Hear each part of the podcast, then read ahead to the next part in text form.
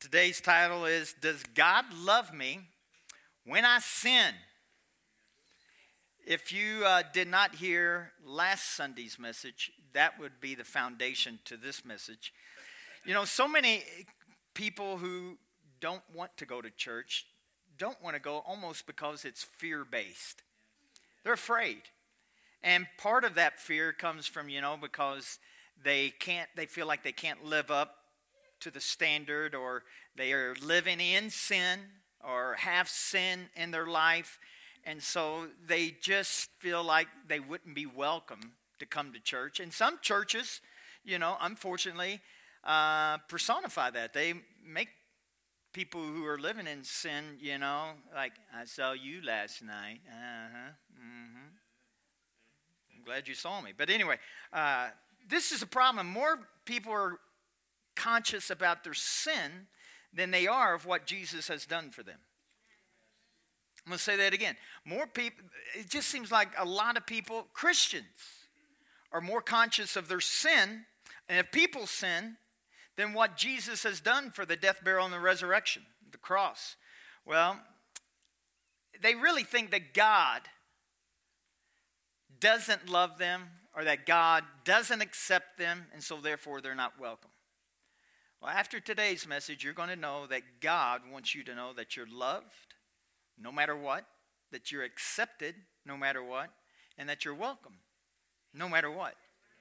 And uh, I, I do know this that when your identity, listen to this, this is, we're going to start running. When your identity rests on anything or anyone besides the Lord Jesus Christ, your mind is going to just gravitate to the old man, the old way of doing things. Amen. I'm going to say it again. If your identity, who you really are, is on any one or anything besides the Lord Jesus Christ, you're, you're going to just gravitate to living the old way, living the old sinful way, living the way that God doesn't have for you to live. It's because you don't know who you are. I was talking to Chris this morning, and we were talking. I don't know how we get on the subject of age, but t- this year I'm going to turn 60. I know I don't look anything close to that, but I mean, I'm going to be. Yeah, yeah. Testing, one, two. Don't get that new mic. I, I want it to be a little fuzzy. But anyway, um, I'm going to turn 60. And I just said, you know, when I look in a mirror, my, my mind says, man, you're, you're like 35.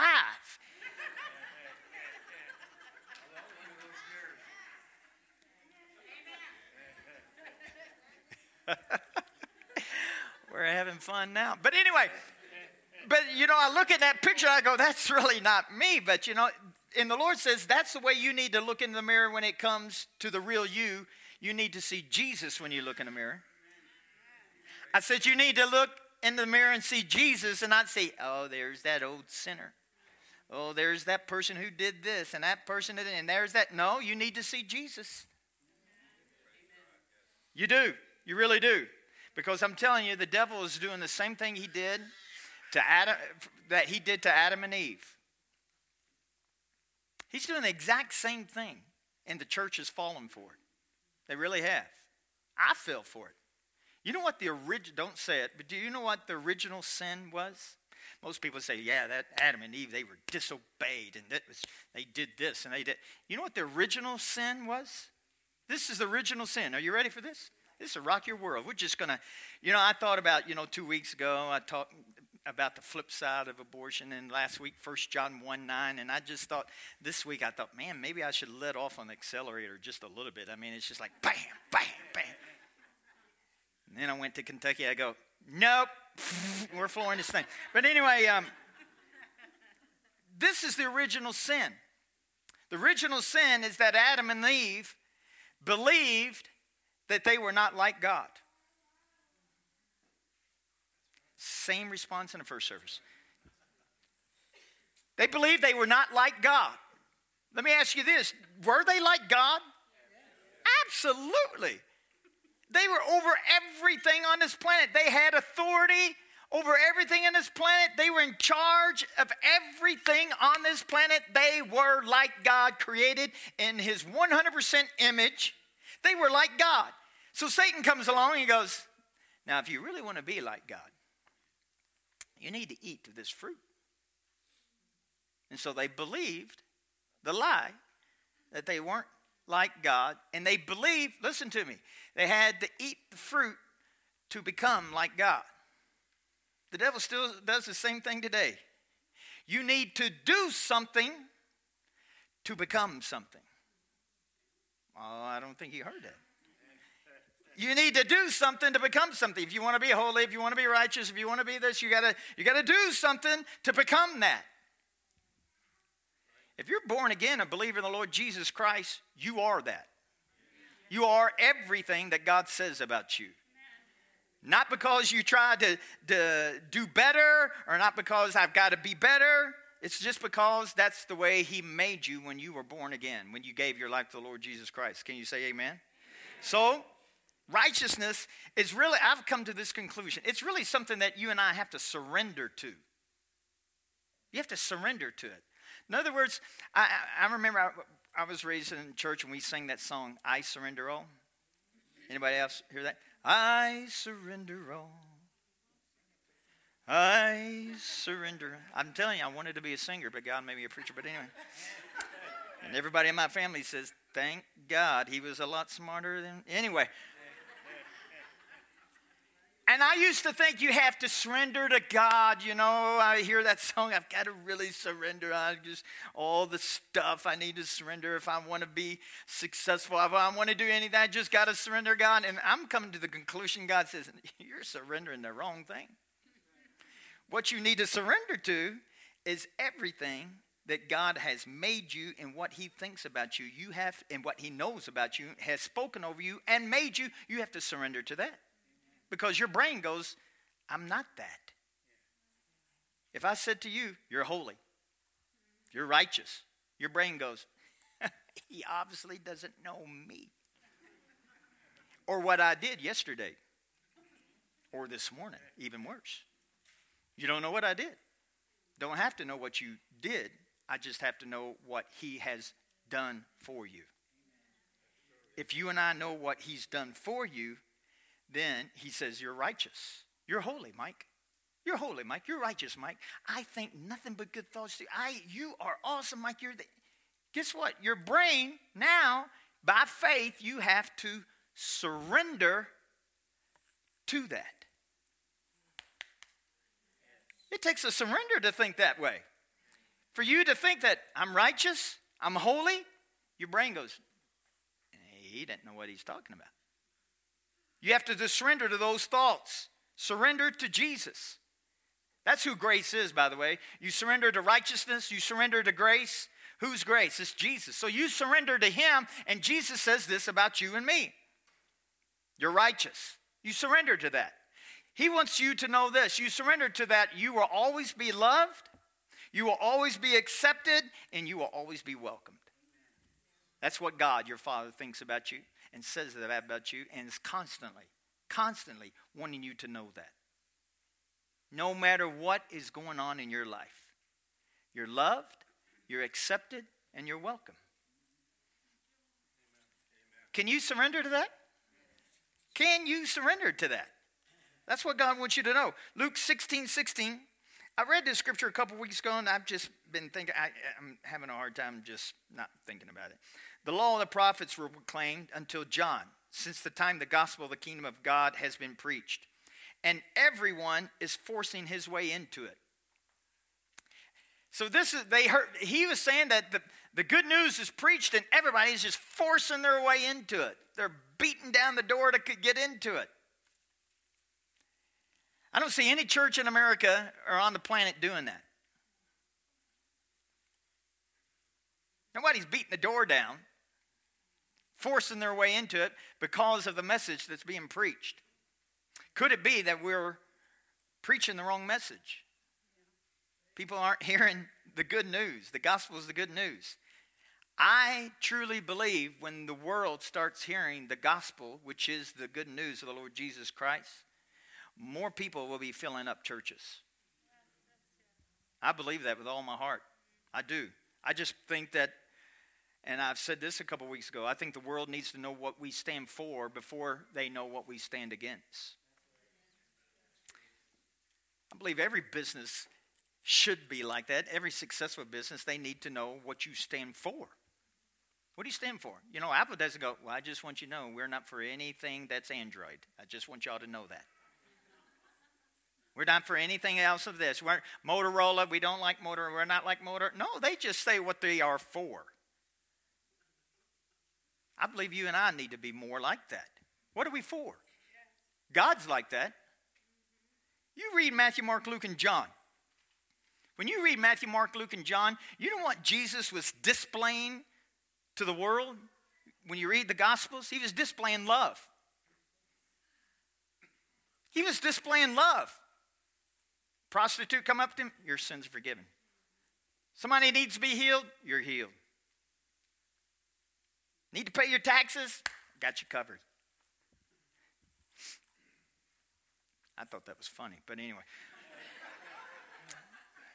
It's not funny if you have to tell everybody to laugh. Everybody, one, two, three, laugh. That's so sad. But anyway, he was just love manifested. He was showing love manifested. I mean, he was just love on display. That's what I thought. I just wrote that down my notes. Love being on display. And this is what the Lord spoke to my heart. He says, that's what the church should be doing in America and around the world. They should be love on display. Not judging, not criticizing, not being critical. You know, they're not like this and they're like this. And, you know, these people and those people over there. You know, in that church. No, Jesus wouldn't be like that. In Hosea chapter 3, verse 5, but afterward the people will return and devote themselves to the Lord their God and to David's descendant, their king. In the last days, everybody talks about this is the last days. Well, this must be talking, this scripture must be talking about this day. In the last days, they will tremble in awe of the Lord and of his goodness when I was in church, raised up as a kid, we never did tremble about the Lord's goodness. We trembled that He was going to kill us, the back usher was going to slap us or beat us, or, or man. Uh, I mean, I've been pulled, I've been scolded by an usher.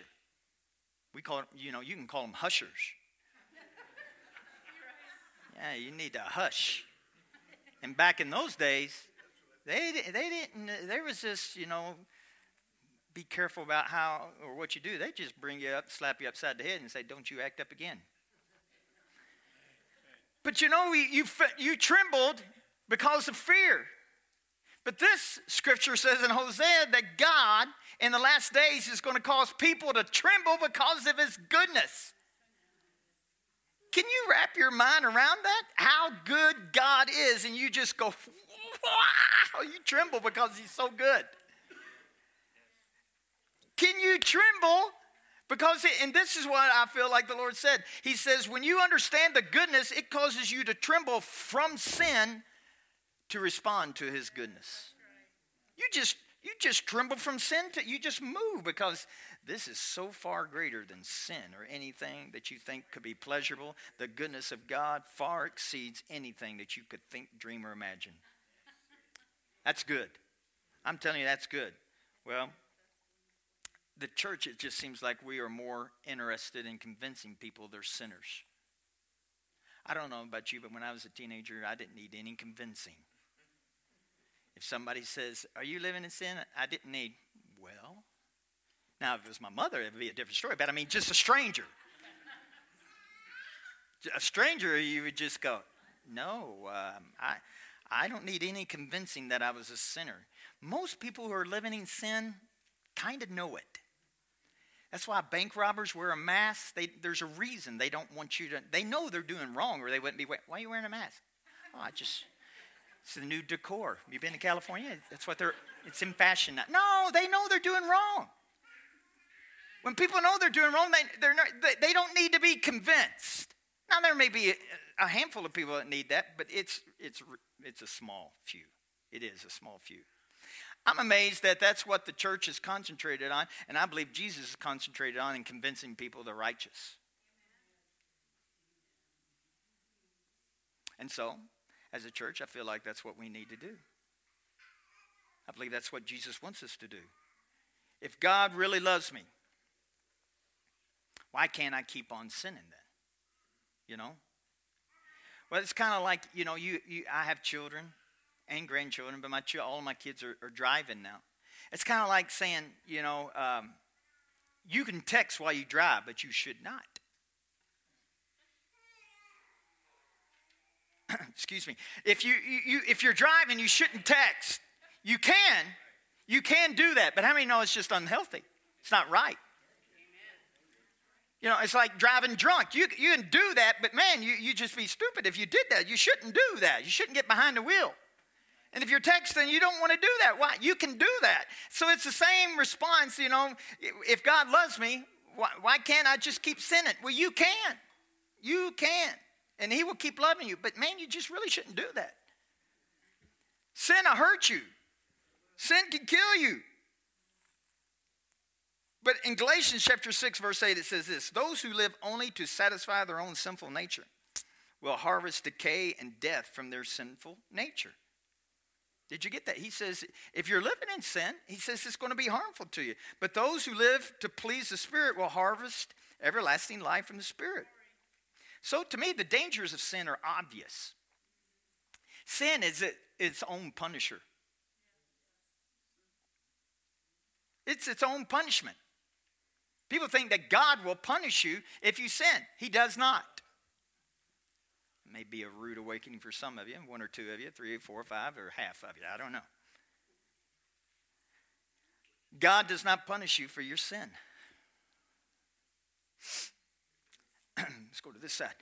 God does not punish you for your sin. Okay, we'll go this side since they got it. I'm to see if you. God does not punish you for your sin.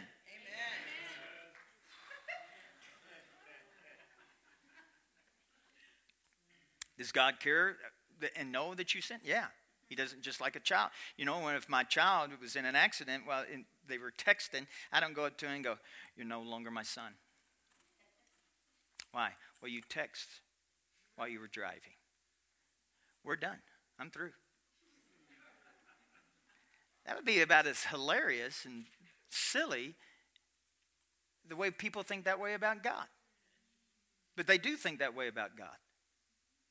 They think that way about God. That if you sin, He writes you off, or He loves you less, or you're not accepted. You may be, but you know, 75%, not the whole 100%. In Galatians chapter 5, verse 1, it says this In this freedom, Christ has made us free and completely liberated us. Stand fast then, so and do not be hampered and held and snared and submit again to a yoke of slavery which you have once put off. When you got before you got born again, you were in slavery and bondage to sin. He says once you got born again, you've been released from all bondage of sin. Every part of sin you've been out of and released from that bondage. Jesus released you from bondage. He did that for you. You could not do that on your own. You could not. Romans chapter 6, verse 1 says this Well, then, should we keep on sinning so that God can show us more and more of his wonderful grace? Of course not. Since we have died to sin, how can we continue to live in it? So, this is the problem. Most people, even Christians, think that sin is the dominating factor. What God is trying to say to you is that, first of all, He has conquered all sin. Jesus has conquered all sin. Past, present, and future, all sin has been conquered by Jesus Christ in his death, burial, and resurrection. All sin, he says you're dead to it. So, what does that mean? So, let's just say you have some kind of sin. I'm not going to name one because then if I name it and you have it, you go, oh my goodness. Anyway, let's just say you have a sin of porn. We'll just pull that one out. And uh, you just say, I'm in bondage to this. This is how you get free from that. First of all, you say, Jesus has freed me from it. You have to have that mentality. And then you say this this sin that I just did is buried. I'm dead to it. How many know that when somebody's six feet under, they have no authority or power over you. Or, is that pretty easy illustration? If somebody's six feet under, they have no authority or power over you. So God is saying in this scripture, your sin is six feet under, it's been buried, and you're dead to it. So that means it has no power or authority over you forever. And if you do it, okay, what if you do it again tomorrow, tonight, next week, next month, every day? What are you going to do? Oh, I thought I had the victory. I thought, I thought. No, this is what you do. I do have the victory. Every time you just keep that in the back of your mind. I have victory over this. I'm dead to it. I have victory. Jesus took it to the grave and he was resurrected with a new body. I was raised with him. Galatians 2:20. I've been crucified with Christ, nevertheless I live, yet it's not I that live, it is Christ in me. It is him living in me. So I have victory over that sin. You have you just got to keep telling yourself and keep telling yourself and keep telling yourself. I don't care if it's a hundred times, I don't care if it's a thousand times, I don't care if it's ten thousand times. You keep telling yourself, I have victory over this, I am dead to it, it is buried. And one day something's going to click up in your mind and your heart's going to get connected to that, and you're going to go, Woo, I have victory over this, and you'll never do it again. But this is the thing that is not the day you get victory over it. Oh. you got victory over it the day that you got born again, realizing that Jesus took it to the grave. He defeated and conquered it for you. That's when your victory is, not when you defeat it, it's when He defeated it. Oh, that's so good. It's when he defeated it. That's when you got the victory. You didn't get the victory. Oh, I got the victory, Pastor. Oh, yeah, I did too, 2,000 years ago. That's when I got my victory. That's when you got your victory. That's when you got your victory, not when you got, oh, I don't do that anymore, or I just haven't done that. Now I got victory over that. Well, that's good. That's when you had a revelation of the victory, but the revelation or the victory actually transpired 2,000 years ago. Woo! But, Pastor, the title, Does God Really Love Me When I Sin? I'm glad you asked. Romans chapter 5 verse 8. But Christ proved God's passionate love for us by dying in our place. Now, listen to this phrase while we were still lost and ungodly. And Christians and believers are struggling with the fact does God still love them? Well, let's back up. First of all, it says his passionate love for you. He died for you while you were still lost and ungodly and unlovingly and everything. That's how much he loves you. He, doesn't, he didn't start loving you when you got born again. Are you hearing me? He loved you while you were still. All the people that you know that are not serving God, don't believe in God, agnostic, atheists, and all the above, God loves them. He loves every single one of them. And guess what? Are you ready for this? They're all forgiven. They're forgiven. They just don't know it. They haven't accepted the forgiveness. But as far, God paid the price for them, the whole world to be forgiven. For God so loved the world that he gave his only begotten Son. He loved the world. All Jesus is not coming back again to die on the cross again. It's a done deal, which means everybody's sin has been taken care of. Now, you don't get the benefit of it if you don't believe that. But everybody's sin has been taken care of. So he says God's passionate love was proven to, to the whole world by dying on the cross. So, does God, if God loves people who are lost and living in sin, why would it change when you get born again? Are you kidding me? When you sin after you get born again? And just so we're all in the same boat, on the same cruise, we've all sinned after we got born again? Okay, just making sure. Verse 9 says this Romans 5 9. And there is still much more to say of his unfailing love for us. Unfailing love for us. For through the blood of Jesus, we have heard the powerful declaration You are now righteous in my sight. This is what God is speaking over you and me today and every day of our lives. You are righteous in my sight. But you got to surrender to that because your brain goes, I've sinned. I did very bad. I'm doing poorly right here. And God, in the middle of your sin, is declaring that you are the righteousness of God in Christ Jesus, right in the middle of your filthy, stinking sin. Woo! And because of the sacrifice of Jesus, you will never experience the wrath of God. People, you know, think, you know, if you have a car accident, or if you, if you uh, break something, or your refrigerator goes out, oh, you must sinned this week. The wrath of God going to get you.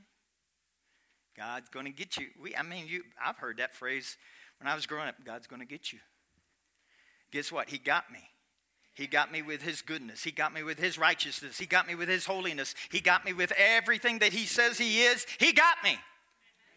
That's how we need to think instead of the church saying, He's going to get you, He's going to break you, He's going to do this, He'll take your child, He'll make you sick, you're going to get the flu, you're going to die. And then the list goes on and on and on. God says, No, I got you with my goodness. I got you with my righteousness. I got you with my holiness. Stop having that thinking that God's going to pour out His wrath. He says, You will never, never experience the wrath of God. Not today, not tomorrow, not next week, not next month, throughout all eternity. You will never experience the wrath of God.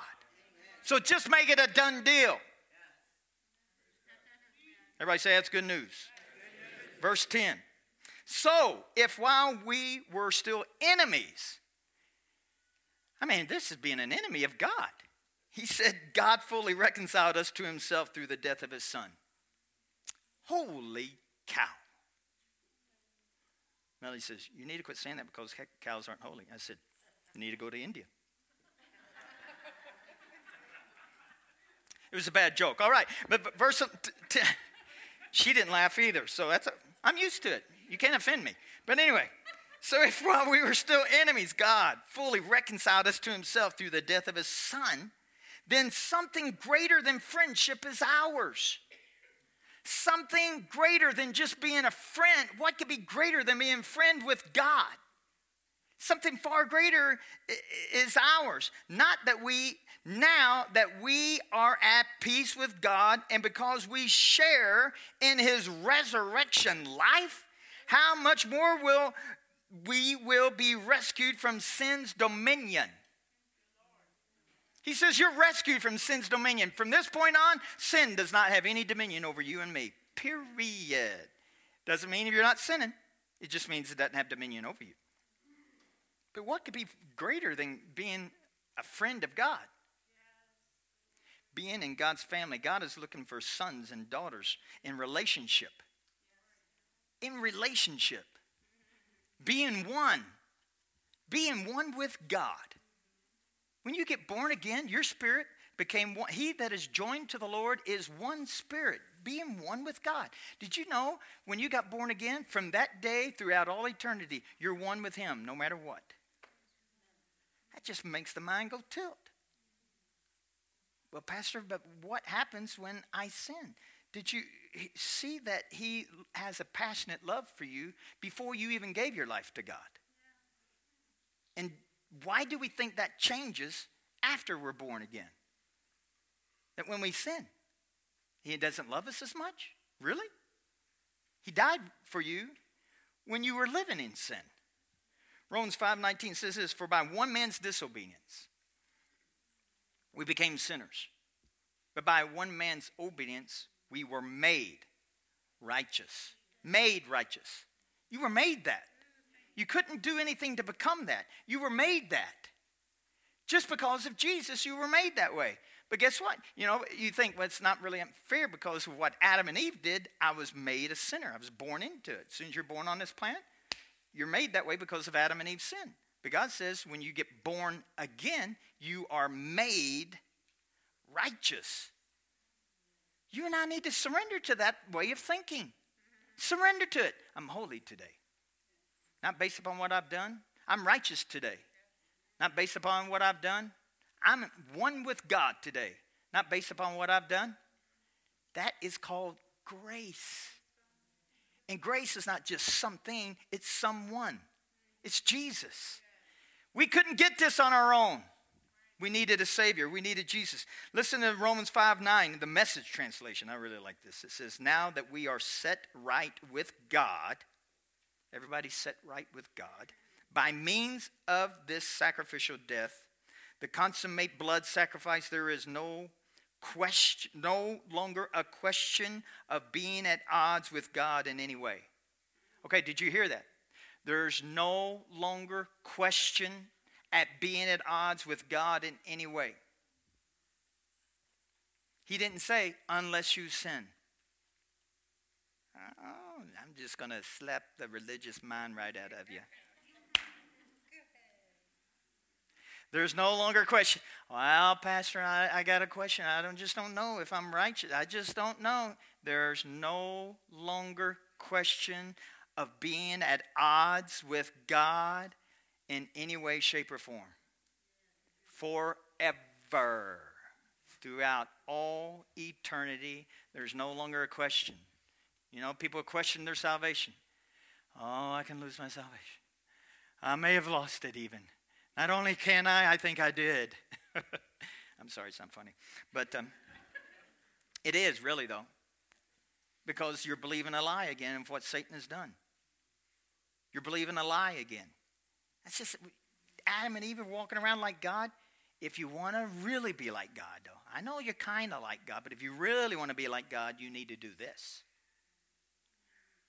And so we get into our religious mind that if we're really going to be accepted by God, if we're really going to be loved by God, if we're going to be welcomed by God, if we're really going to be like God, people say, well, we can't be like God. Well, then you're not born again. Because if you're born again, you are. Not kind of, you are like God. You're not God. Don't give me don't put words in my mouth. But the Bible says, He that is joined to the Lord is one spirit. So you are like God. But we believe the lie of the devil saying you need to do something to become like that. To become righteous, you need to do this. To become holy, you need to do this. And you have to do, and the list goes on, you have to do. And God is saying, you quit trying to do something to become something. Jesus did it all and made you that way. He's made you that way. You see, that causes you and I to not sin and anything else outside of this world loses its power and authority over you at that point. The shackles just fall off. I said the shackles just fall off. I don't have to try. I don't have to do this. I'm just resting and surrendering to what Jesus, my Savior, my hero, my Lord, my King, has done for me. Everybody say that's good news. Woo! That is great news. Where do we stop? Oh, he says, no longer having any question at odds with God in any way. If when we were at our worst, we were put on friendly terms with God by the sacrificial death of his son. Now that we're at our best, you're born again, just think of how our lives will expand and deepen by means of his resurrection life. Now that we have actually received this amazing friendship with God, we are no longer content to simply say it in applauding prose. We sing and shout our praise to God through Jesus Messiah. So he has an understanding. Woo, I'm born again. I'm righteous. I'm holy. God, oh man, I'm his favorite. Oh, he just sets me up on high. I'm seated in heavenly places with Christ. It'll make you sing, honey, even if you can't sing. I'm not talking about myself, but but you know, 1 Corinthians chapter 13 talks about the love chapter. And in verse 8, it says, Love never fails, never fades out, becomes obsolete, or comes to an end. Do you realize that it's God speaking to you and me? His love will never fail over you, never fade out, or become obsolete to you. It's not based upon what you do or don't do, it's just who He is. And that's how He thinks of you and me. That is how He thinks of you every day of your life. Every day of your life, he thinks that way towards you. His love for you will never fade, fail, become obsolete, or come to an end. So, if you read Psalms 136, I didn't give it to him, but write that down. Psalms 136, the New Living Translation. It just constantly, all through the chapter, it says his, his goodness never fails. His goodness, His goodness, His goodness, His goodness. His goodness cannot fail. You see, when we have this kind of mindset, when we have this kind of mindset that the goodness of God cannot fail over my life, you say, why aren't I experiencing it? Because most Christians, most believers are doing this. They put up a wall because they don't feel like they're worthy. They don't feel righteous. They don't feel holy. They don't feel like they can receive something that Jesus has done for them because they're not qualified. And so they put up a barrier. So I'm preaching messages like this so the walls are going to come down. And so goodness, surely goodness and mercy follow you all the days of your life. All the days of your life. On the good ones, the bad ones, the ugly ones, the bad hair day, the ugly, the fat, the skinny, every day. He's following you, pursuing you to mow you down with his goodness. Hallelujah. So, have you found a home in God's embrace? He just wants to hug you. He just wants to hug you. We all have a desire of acceptance and love. And God wants you to know that that's what He has for all of us acceptance and love.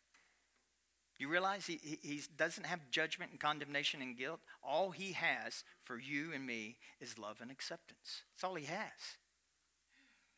That's all he has for us. Colossians 3 4. And as Christ himself is seen for who he really is, who you really are will also be revealed, for you are now one with him in his glory. I used to think this scripture was about when we get to heaven, when Jesus comes back. But it's, I believe it's for today, right now. Listen to me. He says, as Christ himself is seen for who he really is. If Christ himself is seen for who he really is, then who you really are will also be revealed. So, this is the problem. If you don't know what Christ is like, the real you is not going to be, you won't have a revelation of who you really are. But if you understand and have a revelation of who, who Jesus is, when he's revealed, the real you is going to show up. Oh, oh, that's why you look in the mirror and go, is Jesus? Jesus looking back at me in that mirror? You have to know Jesus. And when he's revealed, and I'm not talking about a religious Jesus that, you know, he's out to get you, he's this, the real Jesus. You know, we should have a show sometime with the real Jesus. Please stand up because he's been uh, lied about and talked about and, and said things about. But the real Jesus is one of love and grace and mercy. And when he's revealed in your life and my life, then guess who else is revealed? You. And the real you won't be revealed until the real Jesus is revealed to you. Did you get that? Man, that's powerful. Listen, Titus 2:11 says this. For the grace of God has appeared, bringing salvation for all people. What has appeared?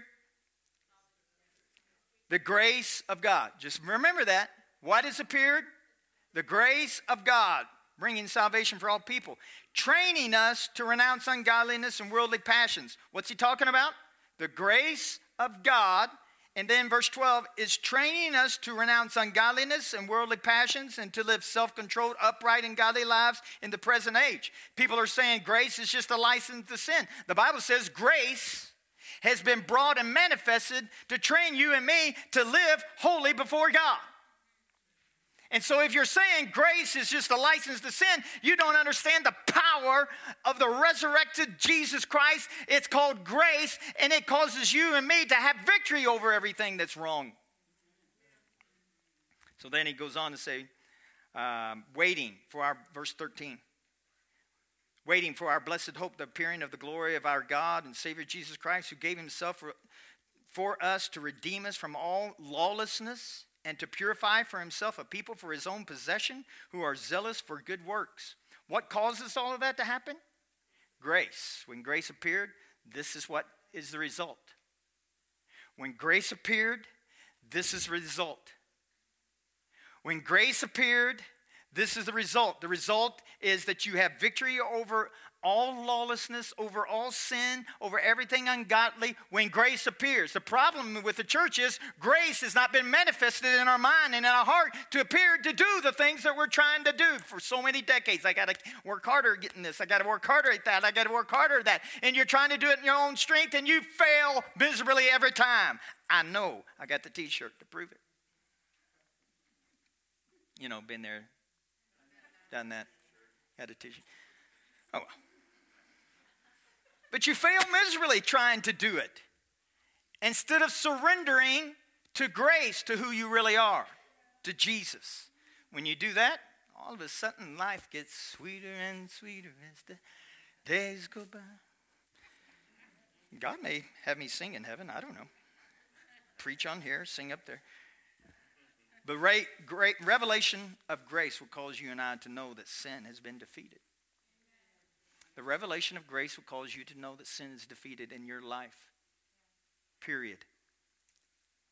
Grace doesn't enable you to sin. Grace is someone who was released to defeat sin. You know the story of Peter? He was a really energetic, hyper, super intense guy. Jesus, right before he's crucified, he's captured, and Peter tags along from a distance. Then he goes into the courtyard and they start talking. You know, Jesus has been questioned and beaten and everything. And so they start questioning Peter. Hey, you're, you're one of those followers of Jesus, aren't you? Nope, nope, not me.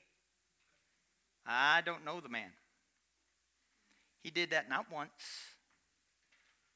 not twice, three times. He denied of even knowing him. Did you hear that? Listen to what Matthew chapter 10, verse 33 says. Whoever denies, Matthew 10 33, whoever denies me before men, him I will also deny before my Father who's in heaven. That's pretty serious. Wouldn't you all say that's pretty serious? If you deny me, I'm going to deny you before my Father. So here's Peter. Peter's in the courtyard. He didn't deny him just once, he didn't deny him twice. A follower of Jesus for three years, and he denies, don't know the man, never had lunch with him, don't, I don't know. Mm-mm, mm-mm. I don't know about you, but if one of my best friends, somebody came to, hey, you, you know Pastor Mike? No, no, no, no, I don't know who that is. You know Pastor Rocky Man Fountain Church? Nope, never heard of it. Nope, nope. And I go, you're, you're my best friend, not just my friend. You're one of my, I've been with you for three years. Nope, don't know him. I probably would have a temptation to go, We're not having dinner tomorrow. But you know what Jesus does? He gets that the Bible says that he would deny him. This is the, after the cross, the resurrection. This is grace in action. This is what Jesus does when he's resurrected and the, and the women who followed him come to the, the grave, the stones rolled away, and they see an angel in there. And the angel says this to the, to the women This is what God says. He says, Go tell the disciples to meet me. I want to talk to them. And make sure you tell Peter. oh, that just it just makes me so bubbly inside because I felt like Peter before. I denied him in so many ways, you know, I didn't do right in so many ways. And, and, and so Peter was the one who, who felt like he, there's no hope for me. I denied the man three times, the Savior of the world. I denied him. He's going to deny me. He doesn't want anything to do with me. He says, Hey, tell the disciples to meet me. And make sure you tell Peter. Tell them I said, Peter, be there. That's so good. That's grace. It's the love of God. Peter shows up, and I'm sure he thinks that I'll show up for the meeting, but you know, maybe I should sit at the back, stand up against the wall. you know, don't know for sure if I'm really welcome. This is what Jesus does. He wants you to know in the midst of your denial, of the midst of your pigsty, in the midst of everything that's going on in your life, you are loved, you are welcome, and you are accepted. Did you get that? If you don't get anything out of this message, those three things, you will always be loved. You will always be accepted and you will always be welcomed by your Heavenly Father, no matter what. If He did that for Peter, who denied Him three times, it's just a, a, an illustrative sermon to show you this is the love of God in action and this is how He feels about everybody, including you, no matter what's going on in your life. Let's stand.